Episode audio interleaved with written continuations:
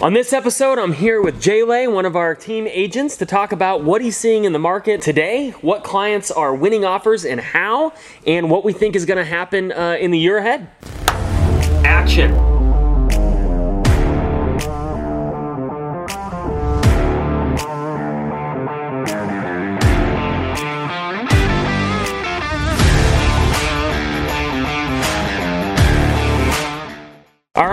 So I want to kind of start with um, just diving into. You've had, I mean, I know you closed some escrows this week, but I mean, you've been flirting in that five to 10 escrows at a time range here for a while. And one thing that I've been hearing a lot uh, in person and just on the social medias is kind of this concern of, well, okay, yeah, I'm tired of paying rent. You know, the, the rent thing is lifting the state law where my landlord might actually uh, kick me out if I don't pay and rent's going up, yada, yada, yada. But I don't want to compete in this market. I can't compete in this market. It's, uh, it's nothing but the mysterious Bay area cash buyer inflating prices. This is ridiculous. Um, but uh, are all of your clients Bay Area cash buyers? Uh, no, they aren't.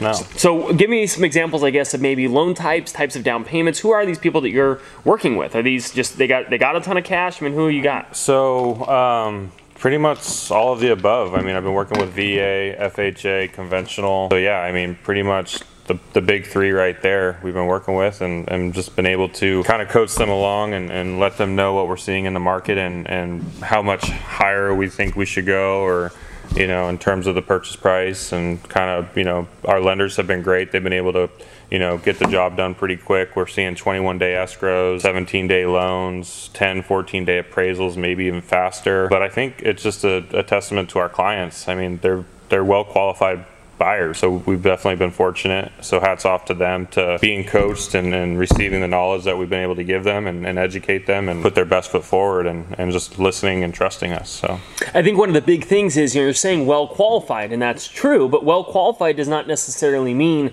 a huge down payment. Correct. And I think a lot of people are equating those two things. So when you're talking FHA, you're talking three and a half percent down. Mm-hmm. Even a lot of your conventional people, I think, have been more like in the three to five percent down range, right? Yep. Not necessarily your 20 plus. Mm-hmm. Um, and then certainly VA. I mean, many of them aren't putting anything down, yep. right? Um, yep. You mentioned 21 day escrows. So in terms of how you've been writing competitive offers, uh, obviously escrow time frame. I mean, what kind of things have you been including in offers, or what kind of things have listing agents been asking for offers on the buy side in order for you to be competitive? Yeah, so that's a good point. We, you know, and, and well qualified also mean by yes, they have a, maybe a smaller down payment. They're able to pay that monthly, so they've got a, a pretty good job, um, so they can attack, you know, the contract in that terms. Um, but really, you know, it's not always about money, right? Listing sellers, listing agents and sellers, they want to see uh, quick timelines. Uh, maybe some even need longer timelines. They need a little bit of rent back. Um, so we've been able to have, you know, our buyers are able to offer maybe a month or two months of rent back um, free to them. Mm. Um, we've been able to maybe even, you know, we can offer to pay for you know title and escrow fees maybe split those or even um, city transfer tax, county transfer tax, mm-hmm. um, just offering different types of things within the contract to make it a little bit more nicer on the eyes in terms of the seller. Yeah, just a good, clean contract. I know one of the things that we're big on um, as a as a team is talking to listing agents to find out what is it your seller's looking for, and we're always baffled when on our listings. Um, I think it's happened on your listings, it happens on mine we get offers from people that have never called us or talked to us. Mm-hmm. And it's just interesting to me where it's like, especially if they write a really short escrow or something, there's times where I get an offer and, you know, they're going to do it in 21 days or maybe even less. And my response is like, my seller actually needs more time. Right. Like if you had asked me, I would have said 30 at the quickest. Like, mm-hmm. why are people guessing mm-hmm. what we want when they could just ask us? Right. And on the same side, you know, I mean, sometimes there's only so much we can do, right? I mean, you call a listing agent and say, hey, you know, my client loves the home. We've, we've got a lot of flexibility. What can we do? What is a dream offer for your seller? And we get those agents whose answer is like, well, I don't know, write the best you can. And you're like, highest and best. That's and you're like, like, yeah. there's really there's nothing. Mm-hmm. Like if we asked your seller that you you can't tell me a dream offer, and so that can be frustrating because a seller does have a dream offer, and it's a matter of if the listing agent has actually dove into those details with their client. Right. Um, and, and with that, you know, you're also been working with a lot of sellers, and there's kind of been kind of three main options you've been offering sellers to help them in this market because in most cases a seller also has to buy something and that can be a stressful thing for people mm-hmm. you know what does that look like i need i've got equity but i do need quite a bit of equity because the home i'm going to buy is expensive and being able to make offers as a contingent buyer can be difficult. So, um, what's that kind of looking like as you've been counseling sellers through their options? So, you know, it's pretty basic. We come up with three options. You can, you know, we'll come to the home, talk about your goals, and we'll take a look at the home, and you know, we'll run comps and say, okay, you can either um, sell as is. Um, or we can sell as is to an investor, or option three would be um, maybe we can look at doing some upgrades to get a little bit return on investment. And we can also discuss how those funds for the improvements can be paid for outside of or at the end of escrow. Um, so those are kind of our three options that we've been lining out for our sellers and mm-hmm. Yeah. So when you're looking at either selling as is on the open market or selling as is to an investor, mm-hmm. um, I know you've had some clients choose the investor route. Um, what's kind of the advantages, I guess, of doing that? Because obviously, you know, we're all about helping our clients get the best solution for them, and so they have to weigh the pros and the cons. Um, and you know, one of the things I love about how you present things to your sellers is you don't just say like, "Hey, like of those three options, this is what you should do." You lay out and make sure they understand the three options mm-hmm. to choose for themselves. So I guess what are the what are the factors factors that have been causing some of your sellers to choose the investor route? Well, um, our investors, you know, they've got um, some flexibility. So, you know, if a seller, if that seller maybe needs to find another property, they've been able to give a lengthy rent back or some time for a long escrow to be able to go out and find that new property and then maybe close simultaneously the, the sell side and then their buy side. So it's really, you know, the, the investor side, there's just more flexibility for our sellers. Yeah, it definitely makes um, a contingent offer easier to make when you're trying to find your seller's next home mm-hmm. because there's less variables, right? It's mm-hmm. it's more of a sure thing. I know, like you know, when we kind of give the breakdown, um, especially when they're considering maybe doing improvements to their home, and there's pretty much always an upside, right? That's why investors are interested in the property, but there's also the time and the hassle. Mm-hmm. Um, I know one of the clients who we're working with recently who was considering doing improvements to their home. Um, however, they didn't have an option to move out of the home. Right. And they had a lot of people in the home. They had an elderly family member they're caring for, and so the logistics of doing improvements while living there was going to be incredibly difficult. Right. Um, not to mention, you don't get as much value out of doing the improvements if if the home is still occupied and you can't see the improvements. Yep. Um, because you just have your personal belongings in there, right? Because um, mm-hmm. I know that you you did end up um, helping a client go through some improvements um, on one of yours, but they had already moved out of state, right? right? So when you're dealing with an empty property, it's a lot different. Um, and I know on one of our other team escrows, um, we actually had a buyer that um, well, we had a couple of our buyers look at, at this property. It's the one over in Orangevale, right? And mm-hmm. and you represented the buyer who had been in the first round of offers, and the seller did choose to go with someone with a really large down payment um, of a couple hundred grand.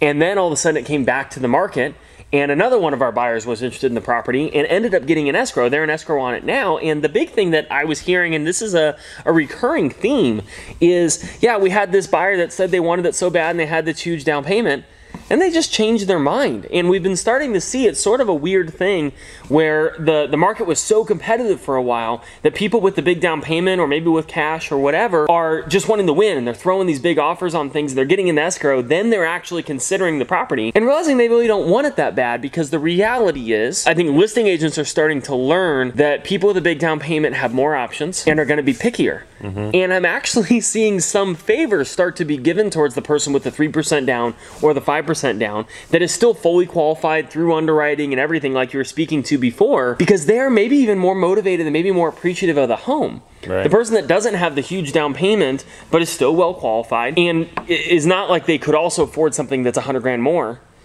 they're a little more excited when they get that offer accepted and more likely to follow through. Mm-hmm. I think. Right? Absolutely. Um, and so I think that you know, also, you know, back to the whole idea of the three options for sellers, when when a seller is considering who's going to follow through, when they do know that this person has a buyer for their home and it's an investor, so it's a pretty sure bet, but also like they're ready to go. Even just the fact that they chose to line up an investor shows that they're serious and ready to make their next move. Yep. Um, so the other thing I wanted to kind of touch on that we were talking about a bit before we hopped on here is this idea of people getting kind of so hung up on specific issues. In fact, I was in a coffee meeting earlier this morning and we were talking about the idea of Mello-Roos because I'm considering moving personally to an area that has some Mello-Roos. And the guy I was talking to was like, oh yeah, you know, I used to live out there, but I didn't like the Mello-Roos. To which I said, Sure. However, if you look at the home in the Mello-Roos area to the non-Mello-Roos in this particular scenario, the homes sell for less. Mm-hmm. So it's actually a less monthly payment for the same sized home, even with the Mello-Roos. And so, what do I care about a Mello-Roos, right? right? And I think that whether it's Mello-Roos, whether it's property taxes, whether it's interest rate,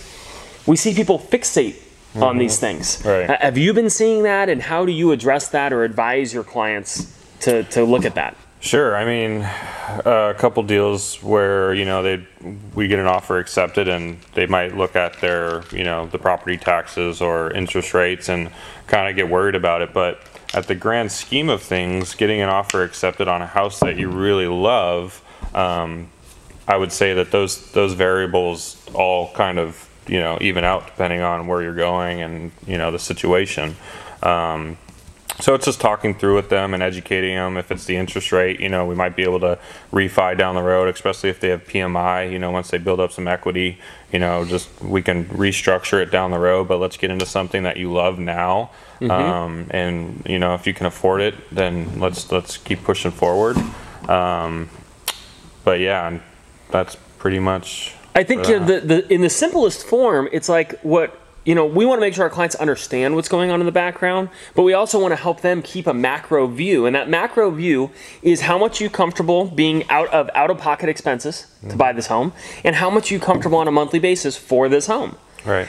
And then let us and the lender get creative in how we work those. Because, you know, maybe having a little bit of a higher interest rate puts you in a different loan type where your PMI is, is a lot lower. So that keeps that monthly down. Yep. Maybe um, buying, prepaying some PMI. So a little more out of pocket is going to get that monthly down. Yep. You know, or, or or maybe buying some points to get your rate down. So you know, the lowest interest rate isn't always the best option. Mm-hmm. And again, back to the Mello-Roos idea. There's some areas with Mello-Roos that have a lower standard property tax. So when you combine them together, you're not much higher. And then you look at how much less the home might cost. It's like, you know, so I just think that anytime we fixate on one particular piece of the puzzle, we can we can kind of rob ourselves of an opportunity. Um, because next thing you know, okay, fine, we found the place that doesn't have any Mello-Roos and we got your lowest possible interest rate. You're paying more every month for a house that you than you than you could have somewhere else that you overlooked. So um, I think that's the big thing that it's just important for people to keep asking questions until you understand it, but don't don't fixate on one aspect. Mm-hmm. You know, give us that freedom to get you to your ultimate goal, which right. is how much out of pocket, how much a month for what house, mm-hmm. and let us guide you in how to get there. Um, the other thing that we're hearing is you know, okay, I could buy, but the market's so the things we're hearing right is the market's crazy competitive. I don't know if I can compete. We've already addressed you're getting buyers of all sorts into, into properties right now. Then the other big thing is what if the market crashes?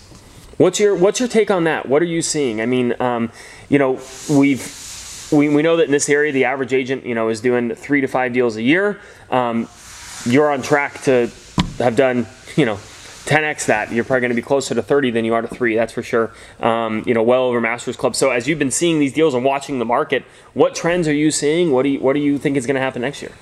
Uh, I think we're still on a steady pace. Um, I think we're still going to see appreciation. Um, it all, you know, it comes back to the low inventory, right? You know, hopefully we see more inventory next year, but the demand is just so high with these interest rates. I mean, even if interest rates still go up about a half percent, which people all start freaking out about it because, oh my gosh, it's not three anymore, or below three. We're looking at three five, maybe three seven five. It's like I bought my first house, I think, with a five percent interest rates. Mm-hmm. I mean, money is still cheap, so the demand for homes is still going to be up there. Um, so, you know, depending on the inventory, if we get more homes to the market um, you know, I think there will still be a little bit of appreciation. Obviously, the supply and demand there um, will take effect. But yeah, I, I, truly believe that we're in a much better position than we were in 8 mm-hmm. um, that was a mortgage crisis, and the government stepped in and fixed that. And back then, they were giving out loans with zero equity. I mean, almost zero down. So yeah. when people had a default, they had to foreclose now I think the stats like over 90% of Americans have over 10% mm-hmm. equity. So they have enough to cover realtor fees plus make a little bit on top if they can't afford the home anymore. Mm-hmm. So they'll just end up selling. They won't foreclose. What I think is interesting too is I like to look at you know if we if sure it, we don't have a crystal ball could there be some sort of crash sure what do we know for for a fact right let's let's look at the facts of if we so we know that population's been going up in this area at a faster rate than they're building homes. Right. So that's that's pure factual stats we can see. And the percentage of people that are in the first time buyer range, which is that 20s to 30s, um, is going up significantly and much faster than new homes are being built. Right. People are living longer. Having more kids, um, so that's going to keep that supply and demand issue going for a certain amount of time. Um, and what we also know is that rents are high now. So should something happen where home where people started to lose their homes or something weird, even though we're not even seeing anything point to that.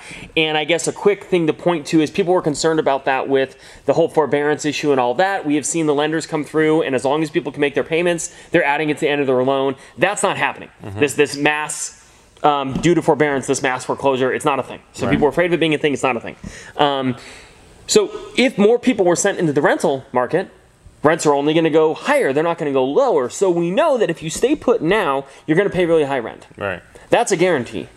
The other one has the potential of spending about what you're spending on rent to own a home. And it's possible that then your home's value could go down, but if you're in a fixed interest rate, your payment doesn't change, you're still in the same place where you were. Mm-hmm. So, what I think is interesting is when people uh, rationalize taking a guaranteed not positive thing for fear that something could either be positive or could be neutral, really, because again, if, if what you're willing to pay for the house you have works for you, mm-hmm. Who cares what happens to value of your home? You know, this is it's a different story if we're talking about investors. Then we're going to look at what's your long-term investment strategy. But if we're talking about someone who's going to live in the home, who cares? And and you mentioned 2008. Just the one you know we, don't have, we could go into that on you know for hours. But the one thing I'll touch on is a big part of what happened there too is that people were put in loans that were not fixed rate 30-year loans. They had balloon payments. They were interest only. That at a certain point, mm-hmm. payments were going to go up significantly. And so what happened is the value dropped on their home, and then their payment was jumping up. We're not doing that. We're not seeing that now. So we're talking about people being in a fixed payment. So if they're willing to pay twenty five hundred dollars a month for this house, Right. who cares if their home's value cuts in half? They're still paying twenty five hundred dollars. They still have the house. Right. Um, so it's just totally different scenario. And so um, I think I just you know we really want to urge people again: don't get hung up in tiny little details, like specifically what the Mello-Roos are or what the interest rate is. Let's look at the macro. What are you willing to pay for a home? What is it worth to you? Right. What is a comfortable payment? What are you willing to have out of pocket to do that? Yep. That's your guarantee. Well, and You know? you and I have had that conversation in the past where you and I, as individuals, will never try and time the market. You know, if our situation calls for it, look at me, I bought a home in probably the historically highest prices ever. Yeah, and know? I'm and I'm getting ready to, in fact, considering even selling to an investor in the same way that we've advised some of our Right. Mm-hmm. clients for the same reasons our clients do it. Right, I have a new baby at home, all that, to buy another home in the area ourselves. So. Um, Exactly. I think, and again, I think that that also speaks volumes, right? Sometimes it's listen to what people say and also look at what they do. Mm-hmm. Uh, if we didn't believe what we're talking about, Right. um, you know, Right. we wouldn't be doing it ourselves. Well, and there's more to, of course, buying a home is an investment, but there's more to it on the money side. It, you can have ROI with enjoyment.